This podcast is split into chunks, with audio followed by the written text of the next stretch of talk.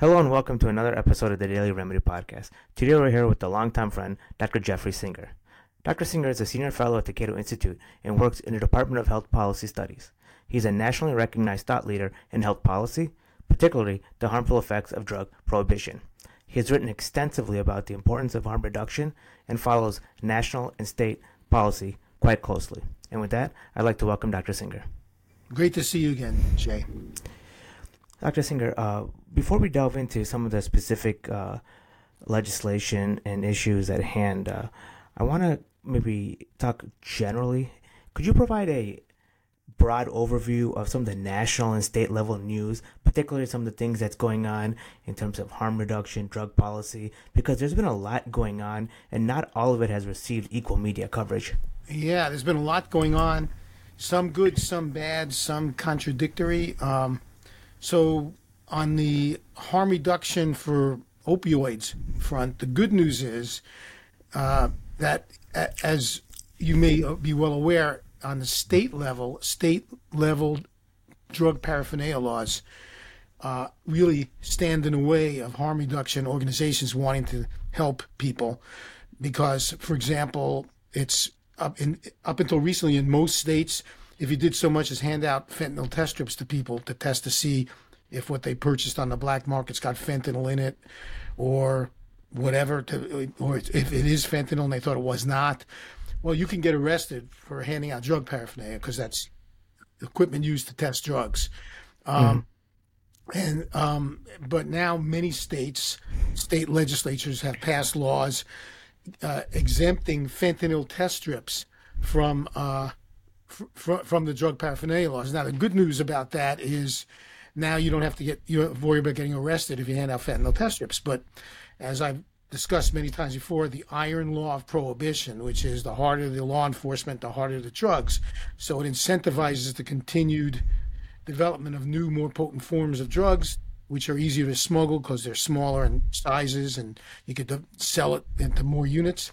So already we're seeing Uh, for the last couple of years now, it's widely known we're seeing this veterinary tranquilizer xylazine getting mixed in with the fentanyl.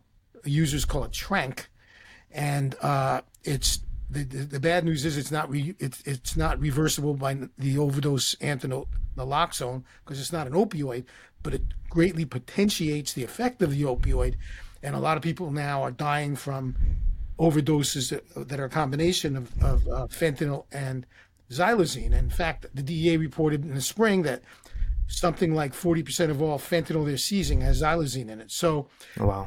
The same company that makes xyla- fentanyl test strips makes xylazine test strips. But if you're in a state like my state of Arizona, they amended the drug paraphernalia law to permit fentanyl test strips. So now you got to go back to the legislature and say, how about xylazine test strips? Oh, okay, well, let's debate that. And so many uh, lawmakers, and I would t- take this position, I think you should get rid of all the paraphernalia laws because they're in the way of handing out clean syringes, et cetera. But if you're not going to do that, at least just get rid of the paraphernalia, part of paraphernalia law that says testing equipment or equipment used to test illicit drugs is illegal as drug paraphernalia. Just get rid of that because there's always going to be a, the, the next thing down coming down the pike. And you want to have to keep going back to the legislature to get them to okay that exception to the paraphernalia law.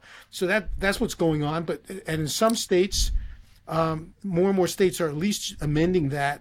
Texas uh, lawmakers, uh, the the governor of Texas, who had been against uh, allowing fentanyl test strips to be distributed, at, recently changed his position on that, and and said he's in favor of it. But unfortunately, the Texas legislature didn't pass it, and send mm-hmm. him to send it to his desk.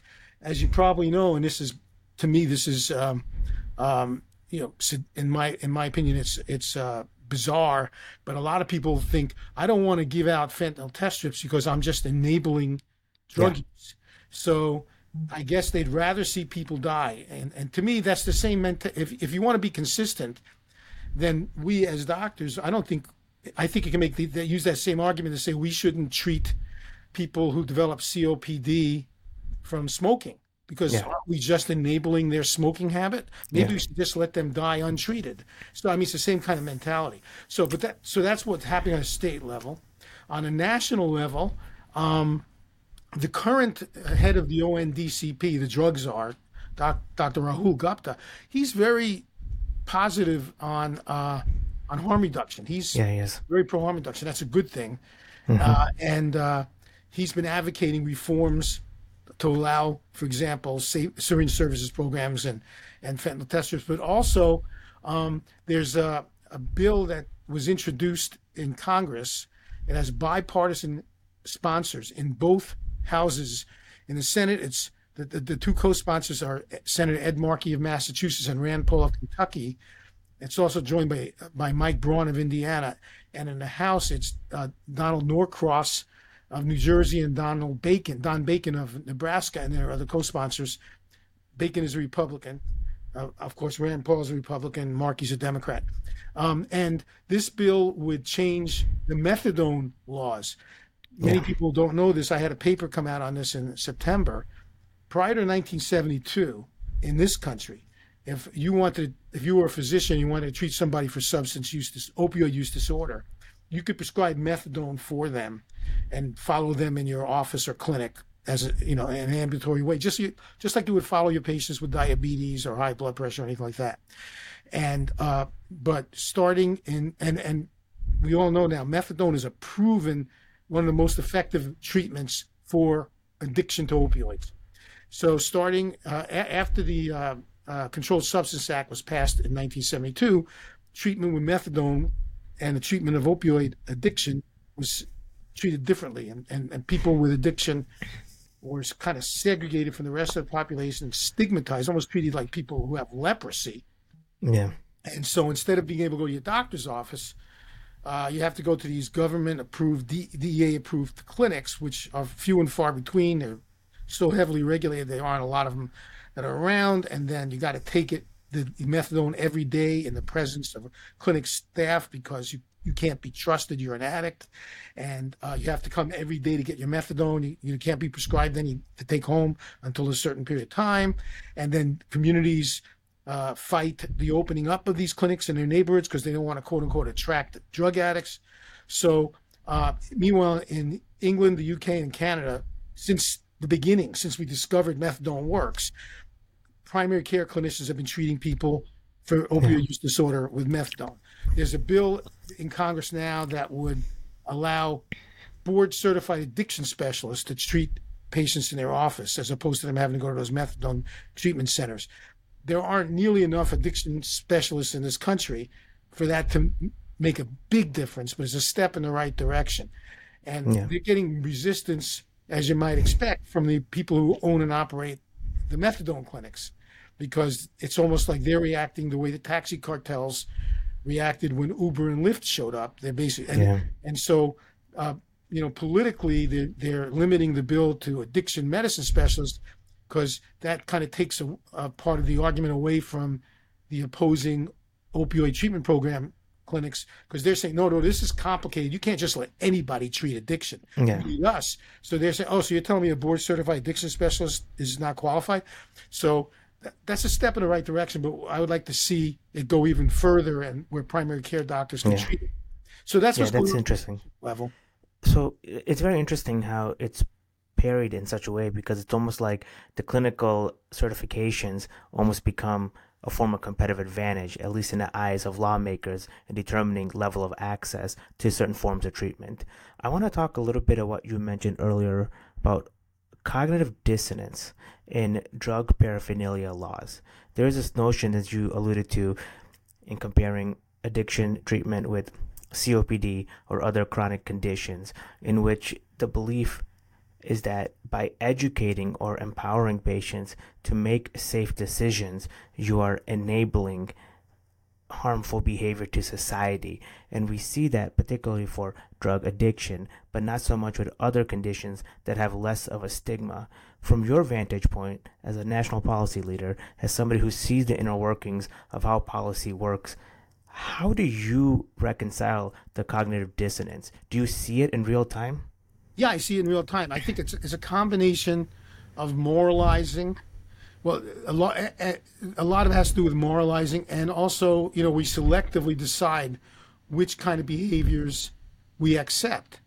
So, for example, um, you know, it, when we have patients who uh, they they make the right the wrong lifestyle decisions regarding how they eat and whether or not they get enough exercise, and they get themselves into a situation where they got borderline diabetes, and you know, high cholesterol and high blood pressure, and we think in many cases we probably could get we we don't have, we wouldn't have to put them on medication if we could that, just just get them to make changes in the way they're eating and in their their their habits and their exercise habits. But for whatever reason, either they can't or they don't want to, or they're willing to take the risk because they enjoy whatever they're engaging in. Uh, they they don't. So what do we do? So we pres- when we prescribe a blood pressure medicine for them and a statin drug for their cholesterol, and maybe metformin for their, you know, their their changing A one C. These are th- this is harm reduction. We're not necessarily endorsing their choices. In fact, we're advising them against it. But as physicians, our mission is to is to heal the sick and and and, and try to ease suffering, right? So, so, so we're doing our job. We say, okay, well, if you're not going to do what I think you should do, at least let me recommend some things you could do to make what you're doing less har- less dangerous to yourself. Yeah. You know, uh, so why is it that we we don't see a problem with that, or uh, smoking, which is very harmful, uh, but when a person develops, uh, you know, C O P D from smoking and they need oxygen uh, and they need bronchodilators, we have no problems prescribing that for them, and they, even if they continue smoking. And we continue to tell them to stop smoking, but we're humane enough to say, well, okay, well, let me get you some oxygen so you're, you're not starving for oxygen and giving yourself a, a heart attack earlier than you otherwise will get one. So, uh, or alcohol, when people develop complications of alcohol use. But for some reason, certain categories of drugs we have arbitrarily decided are bad. And there are some people whose attitude is that I'd rather see you die from doing that to set an example to others than to than to help you. And I just, I just, I can't, I, like I said, it contradicts all the attitudes towards the other things. It's very arbitrary, very moralizing, makes no rational sense, and it's actually cruel, it's inhumane. Yeah, it's interesting, is in the Oath of Maimonides, which is uh, something medical students write, recite almost on an annual basis. There's a line, "May I never see in a patient uh, nothing but a creature in pain," and it's uh, interesting to talk about harm reduction and demoralizing and kind of the way uh, physicians are taught versus policymakers. I want to um, transition the cognitive dissonance argument at the higher level, at the highest policy level. You mentioned Doctor Rahul Gupta and his advocacy for harm reduction. That stands in contrast with what we see among certain lawmakers and what we see among certain institutions. Uh, to the D E A's credit, they are now more receptive to public input. They are at least at least willing to consider some harm reduction concepts, uh, but there's still a little bit of a divide. Um, how does that play out in terms of policy, legislation, and how the two sides communicate? First of all, I, as a physician, I find it offensive that I need to persuade law enfor- a law enforcement agency to give yeah. me permission to use my best judgment to treat my patients. I, they're not doctors. And they have their own biases. And to be fair, we have our biases. But yeah. their their biases is, is, is from a law enforcement and, uh, and a moralizing perspective. You know, drugs are bad. We got to stop people from using drugs. People from using drugs. Um, they they're not the right people to. We, we shouldn't have to be asking them this. Now, as we all know, the, the D E A is actually charged with coming up with quotas every year that that they have to. That, that they tell all of the the manufacturers of various opioid narcotics uh, and controlled substances. This is how much injectable morphine can be made in twenty twenty-four. This is how much uh, oral oxycodone can be made in twenty twenty-four. This is how much uh, Adderall can be manufactured in twenty twenty-four. Uh, any of the controlled substances, and they they actually uh, in, they actually designate different manufacturers of different these substances, how much of that they can make. So lots of times, if a plant has to temporarily close for quality uh, control measures, we get a shortage because the other plants, unless they get permission, they can't pick up production beyond their quota to make up for the fact that one of these plants shut down. Well, just from the standpoint of, look at what you're asking them to do. How could they possibly know how much of each of these categories of drugs that help people are going to be needed next year? On a, when you have a, a, such a diverse and growing population, over three hundred thirty million people, all different people, different clinical situations, you're actually asking them to do something that nobody, it's, it's impossible to do. And of course, Hayek always made us, Friedrich Hayek, the great Nobel-winning economist, talked about the knowledge problem. Central planners can never really know how much of anything we need because they're not omniscient. That's it's the market, supply and demand, that helps us figure out, and the price that helps us figure out what we need. So we have this situation where the D E A not only is trying to guess, give it their best guess, but they're actually going beyond that. They're ratcheting down each year. Yeah. So they're deciding uh, that we need less. We're going to need less next year than this year. Why? Because I don't like you using that stuff. That's what they're doing. Like, they're like being a parent, you know, and um, I, I find it offensive.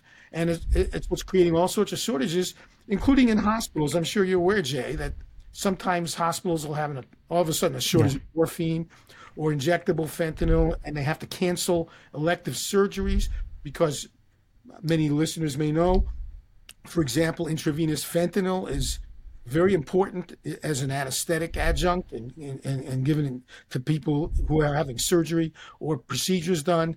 And if we don't have enough of it on hand, we have to postpone these necessary procedures, all because policemen, basically, they decided that you don't need that much fentanyl next year. And who yeah, are they? Who's anybody? Even a, a pharmacologist couldn't decide that, let alone yeah. a policeman. Well, it's interesting that we're talking about that today because today is the last day to comment on the D E A's proposed quota for twenty fourteen, two thousand, yeah, twenty twenty-four. So today being December fourth, uh, in their acknowledgement, they state they consulted with the F D A, the C D C, and other organizations. How much of a correspondence actually takes place, who really knows?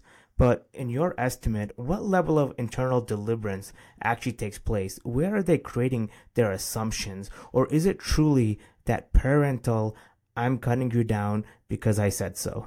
I think it's a combination of that and a combination of assumptions. And, and like I said, even if the even if the F D A's background is not in law enforcement, or the C D C's background is not in law enforcement, Uh, as we learned with the C D C guidelines of twenty sixteen that then became revised and flawed in twenty twenty-two, they're making their recommendations based on assumptions, many of which yeah. are not are, are are not true. I mean, I like to, if you don't mind, I like to segue to what the F D A has recommended now when it comes to uh, to nicotine. Yeah, and, go ahead. And uh, and and meth- menthol cigarettes. Okay, there's another yeah. thing.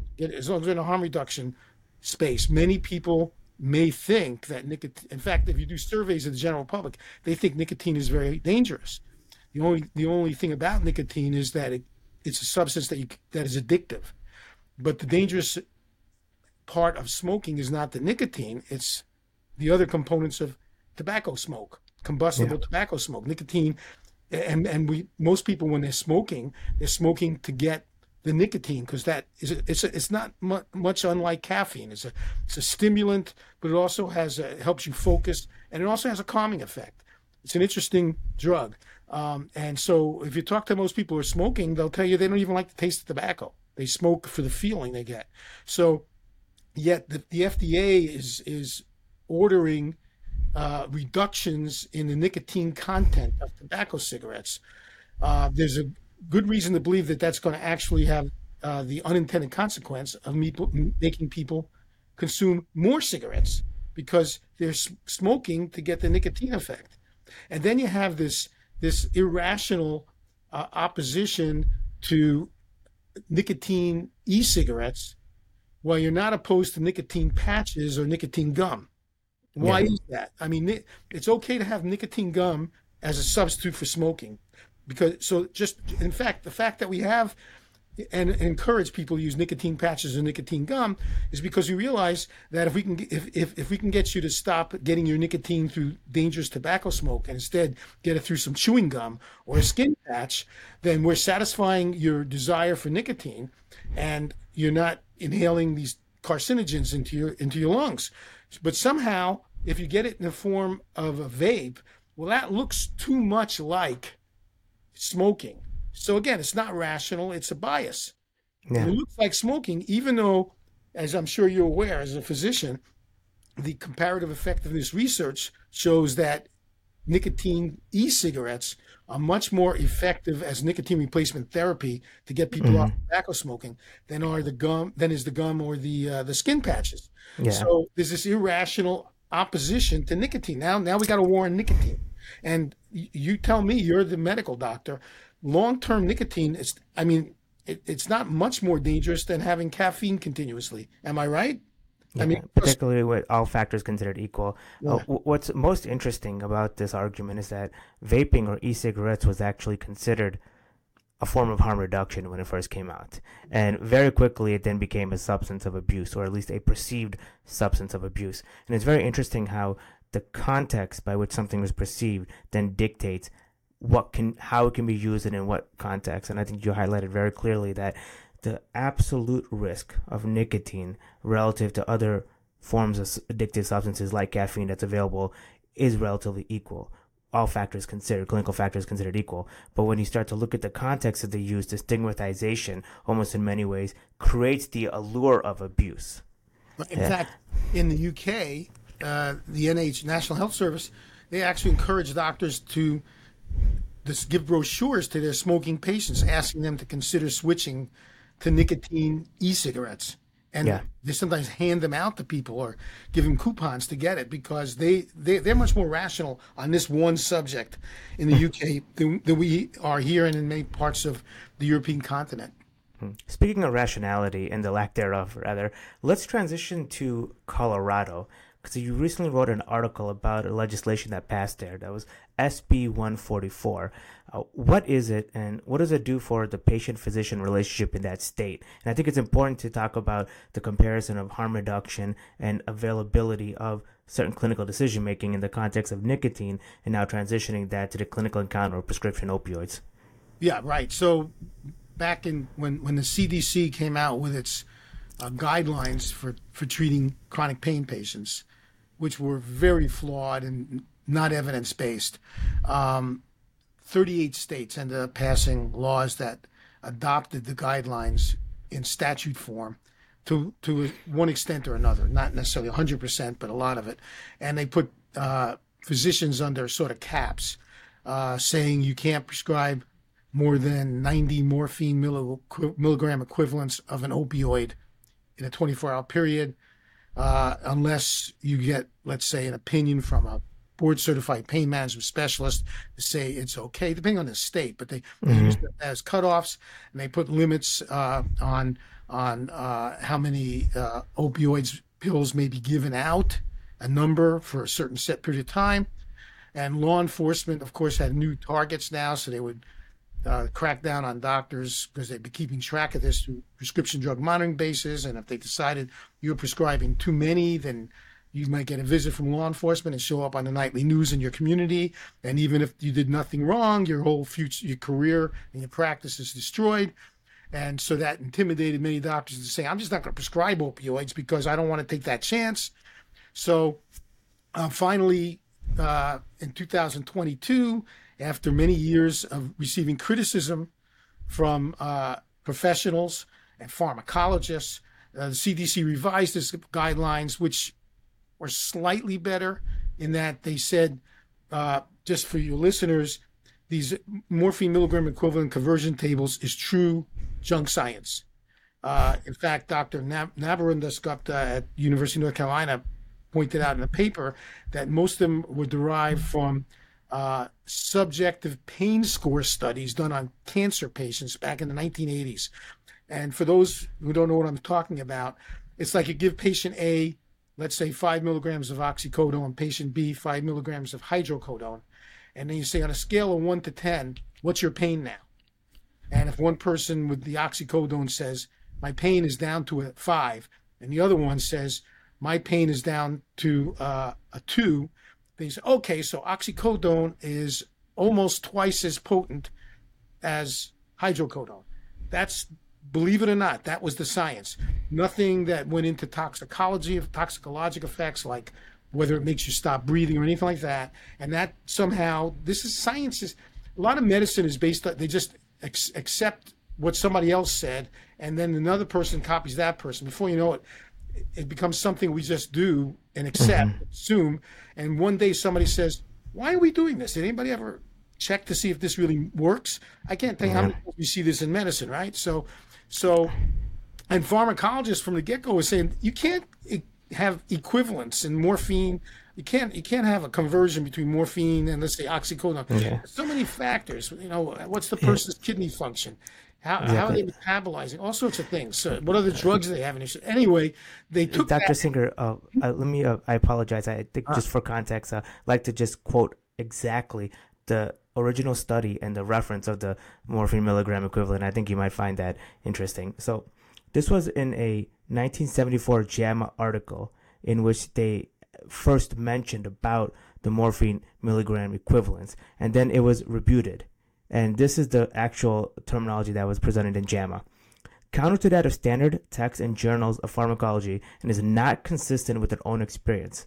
While it's accepted that they, and they talk about meparity at the time, dose equivalent to ten milligrams of morphine is seventy-five to one hundred milligrams, duration of analgesia by meparity may be as little as fifty percent that of morphine in chronic and sustained pain. So basically what they were saying is that physicians are undertreating patients in pain if we're using these types of false equivalencies to look at overall opioid strengths and risk. Right. So after coming under a bunch of flack, the two thousand twenty-two guidelines, they removed that section that said don't exceed more than ninety morphine milligram equivalents, but they kind of cheated because they also say when you prescribe, when your prescription dose approaches fifty morphine milligram equivalents, which is almost half that, that's when you should start proceeding with caution. Those are their words, right?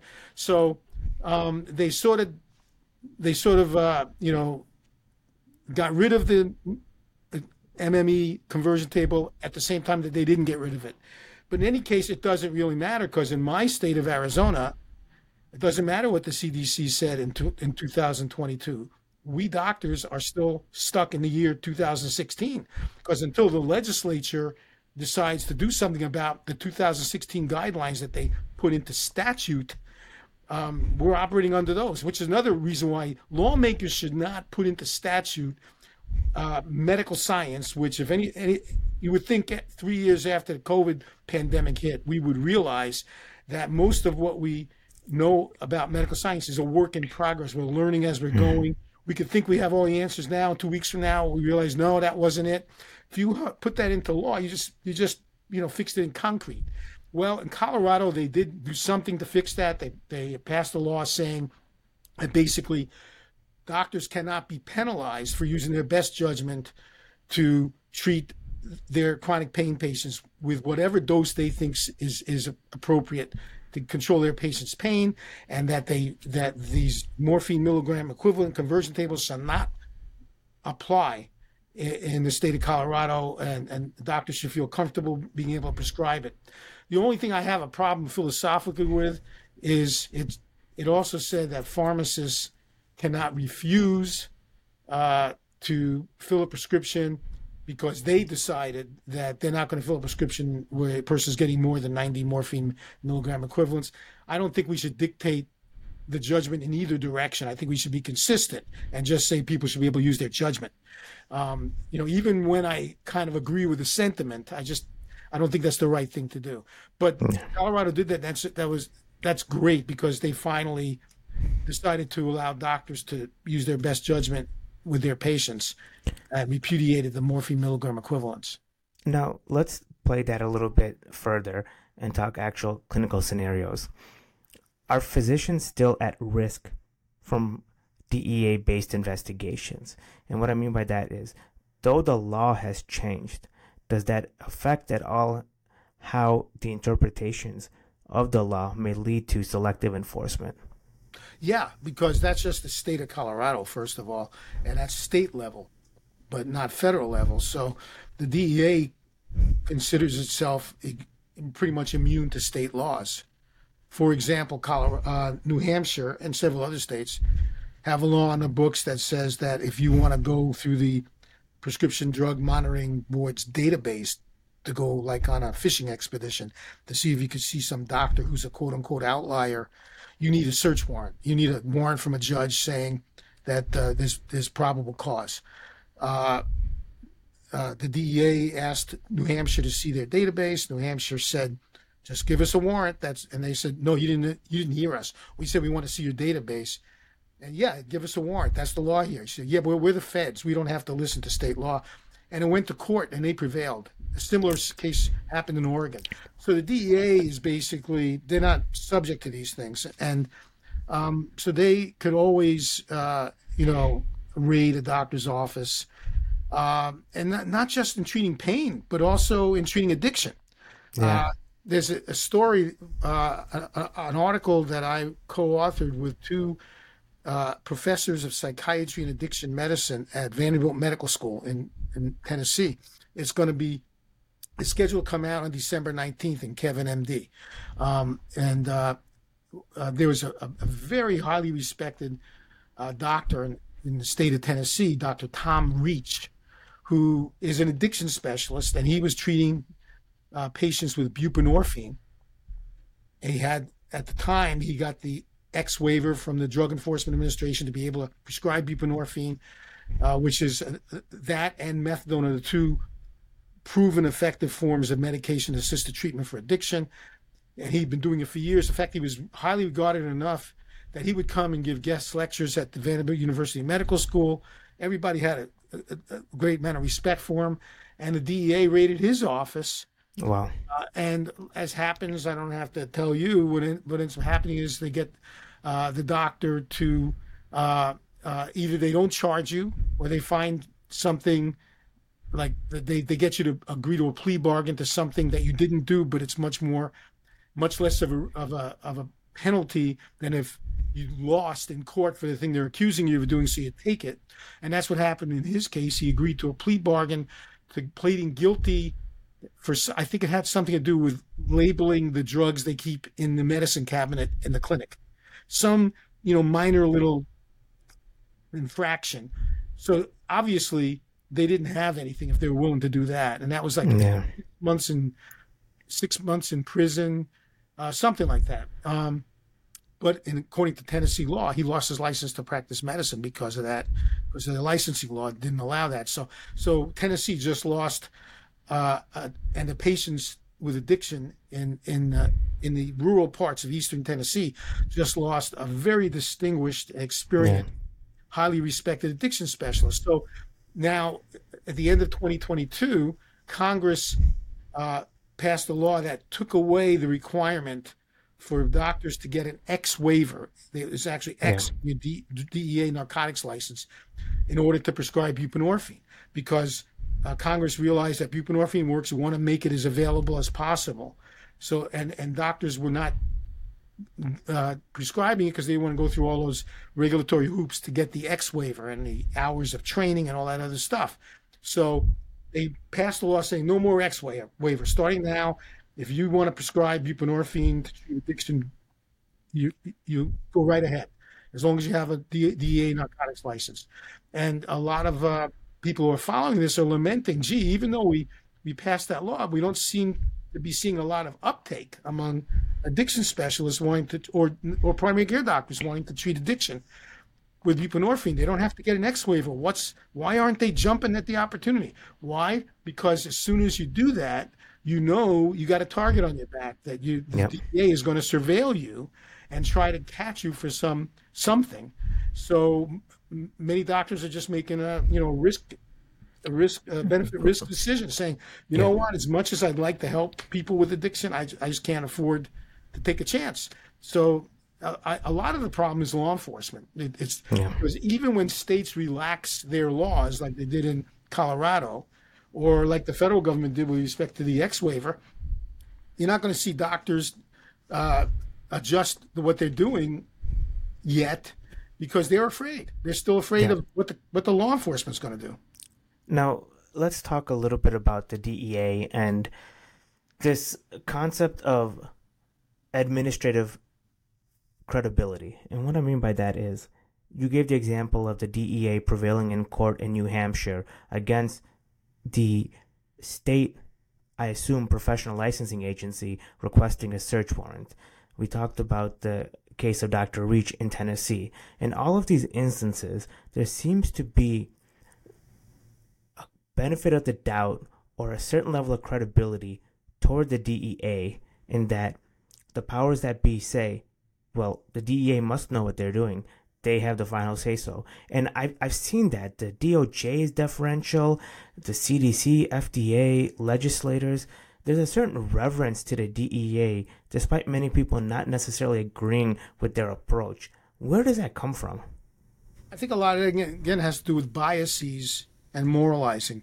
Uh, I uh, ha- had a white paper. I, wrote, I co-authored a white paper for the Cato Institute, came out excuse me, in twenty twenty-two, called Cops Practicing Medicine, the parallel histories of what we call Drug War One and Drug War Two. Drug War One was from nineteen fourteen with the Harrison Narcotics Act until around the nineteen sixties, and Drug War Two is from uh, the the uh, President Nixon's war on drugs, and it's still going. Um, and uh, my co-author, Trevor Burris, is a constitutional scholar, a, a lawyer and constitutional scholar. So he focused more on the on the case law. I focused more on the medical science in the paper, and he uh, showed how every time cases would come to the courts, they tended to defer to the arguments made by law enforcement. And sometimes we jokingly, uh, or not, I mean, not jokingly, it's like sarcastically or cynically refer to it as the drug war exception to the rule of law. A perfect example, uh, back uh, the very famous Raich case uh, about uh, mar- medical marijuana in California. Uh, the, the, this woman named Raich, uh, in, in keeping with California law, was growing marijuana on her own property and giving it, not even selling it, to her neighbors for medicinal uses. Uh, and the D E A arrested her. And she said, I'm I'm following, completely complying with California law. There's nothing I'm doing here is illegal.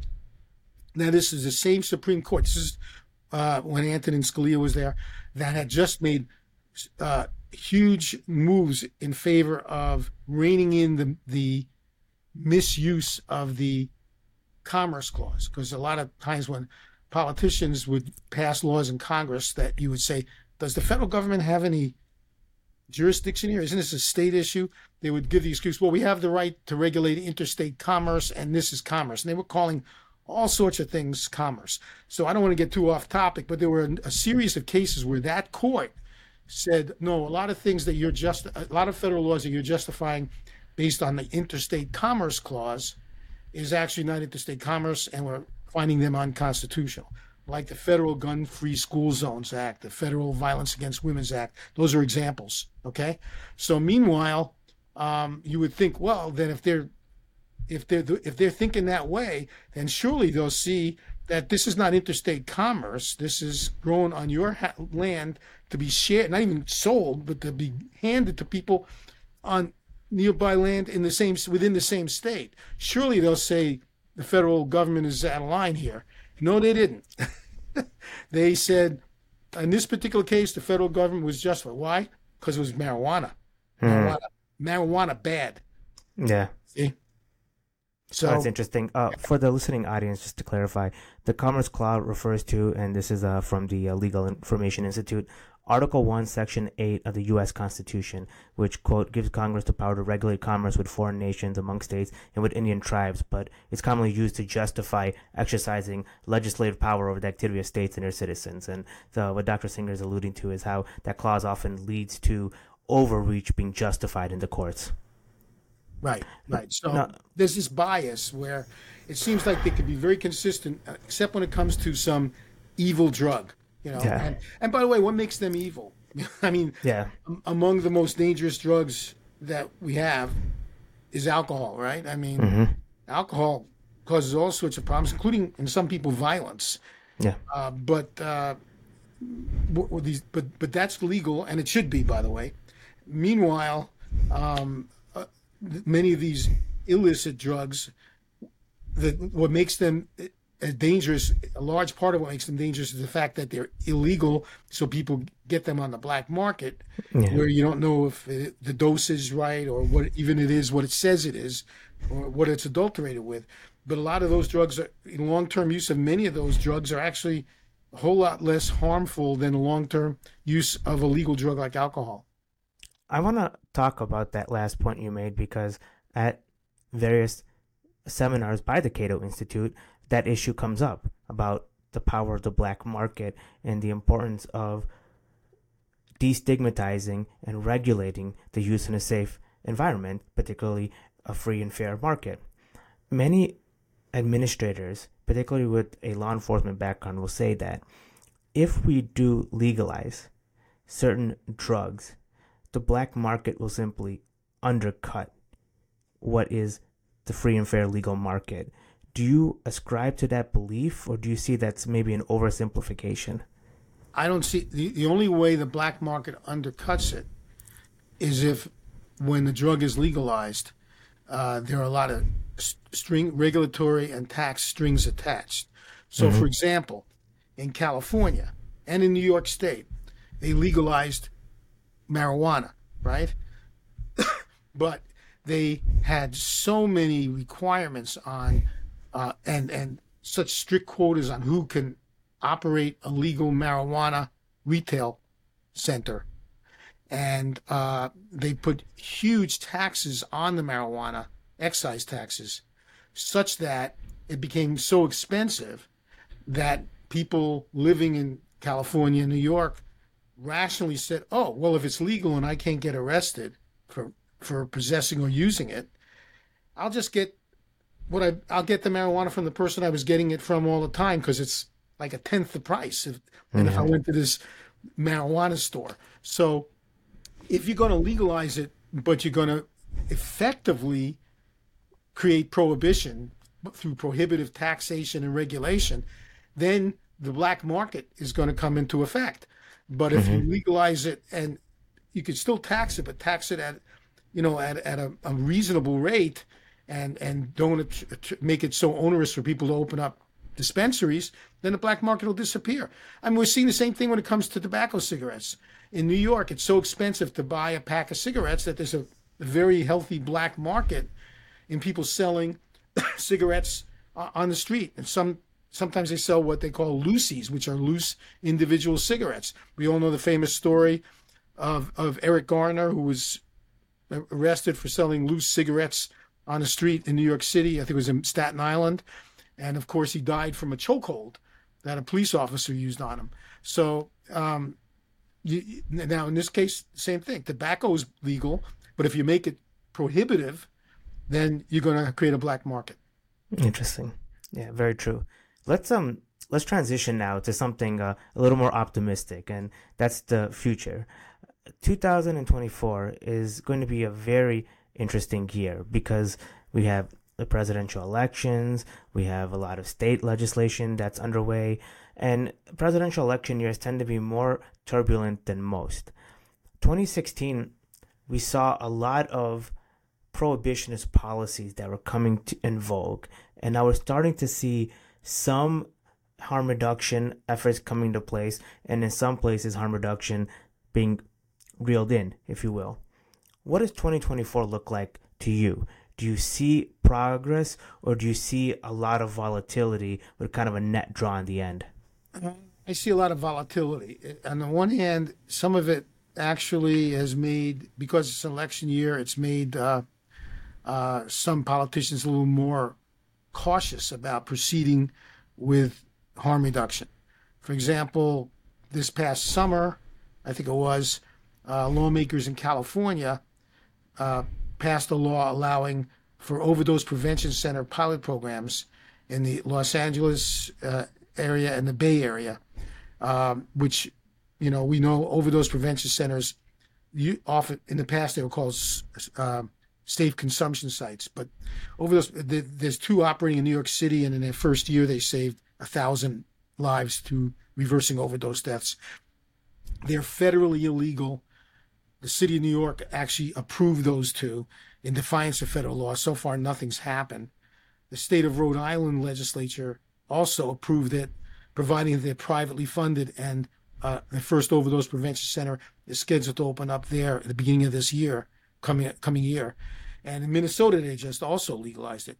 So California, the most populous state, they passed uh, a law allowing for pilot programs on overdose prevention centers. And they have a state, their state that has a record of being pretty good on harm reduction. So Governor Newsom uh, vetoed it. And that was a, a surprise because uh, it was not kind of uh, keeping with his previous behavior. You, many people would have expected he was going to sign it, but then he might have national aspirations, uh, you know, aspirations for a national office. And a lot of people think that the reason why he vetoed it is because, you know, that may play well in, in the coastal areas, that idea, but in middle America, a lot of critics say, wait a minute, you're going to invite people inside to use drugs? I can't believe it. So um, he decided to I would, and I, I, I agree, I sub, subscribe to that opinion. I mean, nobody knows what was in his head, but I subscribe to the to the explanation that he decided to play it safe politically, because in case he wants to run for higher office. So one of the election years, sometimes they tend to make uh, politicians a little more reticent to to do what is perceived as a bold kind of measure. They tend to play... They tend to rein things in and, and get very cautious and conservative rather than be accused by their opponents of being radical. So that's the, the downside of it. Another yeah. thing that concerns me as I'm watching uh, all of the Republican candidates for president, including Donald Trump, they're all coming out for this idea of invading Mexico or send, sending, you know, special forces in after the cartels, which... You know, it didn't work when we had Plan Colum- when we had Plan Colombia in the Clinton administration to try to get rid of the coca- cocaine trade.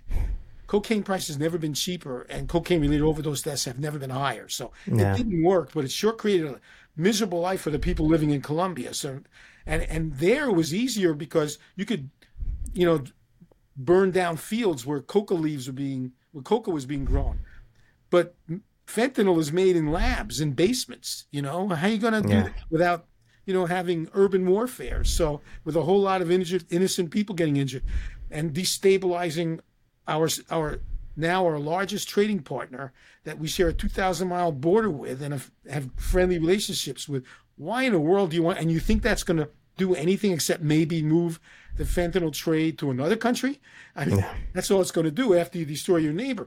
And so what worries me is I'm hearing a lot of this jingoistic talk. Now, it may be just talk and, you know, chest beating and bellicose talk in hopes of, you know, winning the primary and getting elected. But but that's a that's a worrisome a worrisome uh, thing, a worrisome trend. Yeah.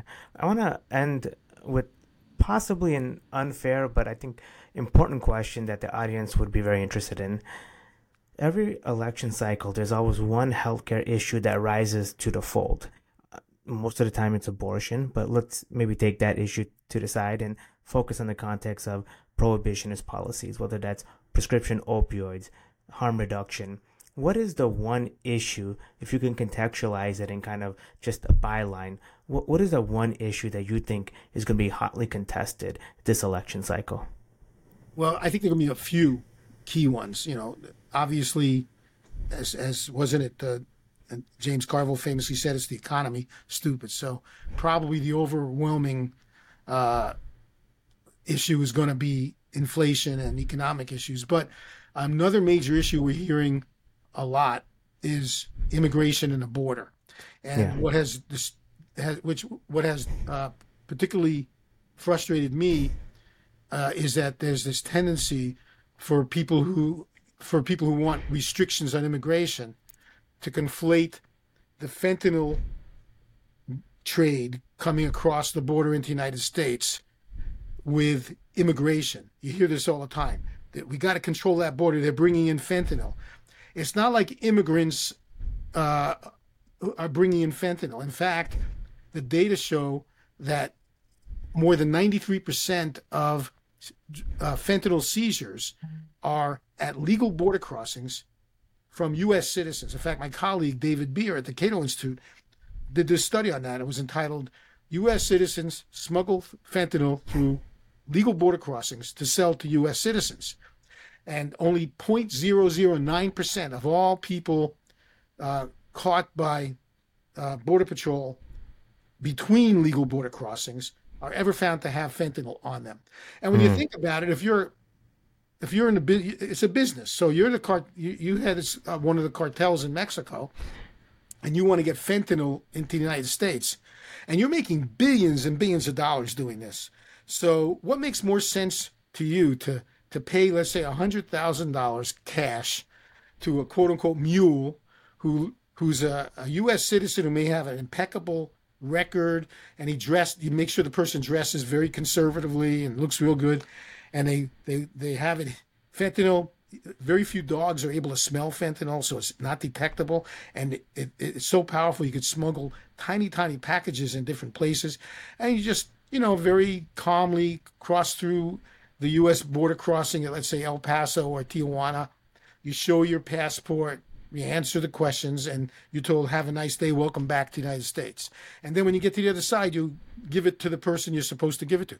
What makes more sense for you as a, as a cartel head to pay one hundred thousand dollars to that person to do that, which is pocket money for you, or hope that some peasant and his family who's struggling to make it across the frontier in one hundred ten degree heat between the state of New Mexico and Uh, the the Mexican state of Sonora, uh, put some of this in your backpack. And then if you make it alive across the border, I want you to meet up with this person to give it to him. Come on, what makes more sense?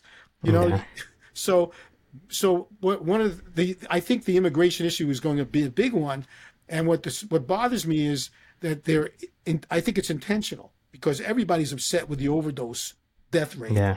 And uh, I was at a conference about this in Houston, Texas a few weeks ago. And I said, I was asked, how is the fentanyl overdose crisis an immigration issue? And I said, it only is tangentially related to immigration in that it crosses the border, but it's a prohibition crisis.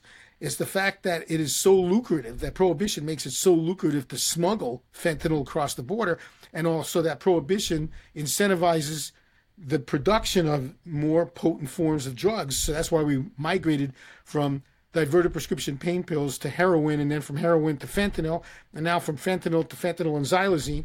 So um, it's a it's a prohibition problem, but most politicians, and I think they may even know this, I think they're dishonestly trying to conflate the two because that makes people even more upset about mm-hmm. our border. And so I think that's probably one of the other major, I, I know it's one going to be one of the other major issues in this election. Yeah, it's a shame, you know, as the saying goes, an angry voter is more likely to turn out. Well, yeah. With that, Doctor Singer, thank you so much for your time. It's always a pleasure to speak with you. Thank you. Pleasure being here.